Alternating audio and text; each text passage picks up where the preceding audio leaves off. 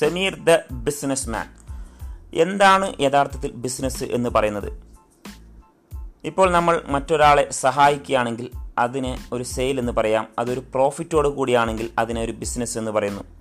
നമ്മൾ ഒരാളെ സഹായിക്കുന്ന സമയത്ത് പ്രോഫിറ്റ് ഒന്നുമില്ലാതെ സഹായിക്കുകയാണെങ്കിൽ യഥാർത്ഥത്തിൽ അത് ബിസിനസ് അല്ല അത് ചാരിറ്റിയാണ് അപ്പോൾ നമ്മൾ ശ്രദ്ധിക്കേണ്ട കാര്യം നമ്മൾ ചെയ്യുന്ന കാര്യത്തിൽ നമ്മൾ മറ്റുള്ള ഒരാളെ സഹായിക്കുന്ന സമയത്ത് നമ്മളിവിടെ ഒരു പ്രോഫിറ്റ് ഉണ്ടാക്കുകയാണെങ്കിൽ അതൊരു ബിസിനസ്സായിട്ട് മാറും.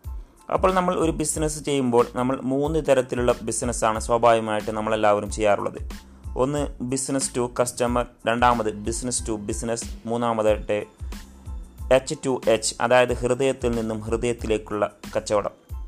അപ്പോൾ നമ്മൾ ഏത് വിധത്തിലുള്ള ബിസിനസ്സാണ് ചെയ്യുന്നതെന്ന് മനസ്സിലാക്കിക്കൊണ്ട് ആ ബിസിനസ്സിൽ ഫോക്കസ് ചെയ്യുക എന്നത് തന്നെയാണ് ഒരു ബിസിനസ്സിന്റെ secret thank you so much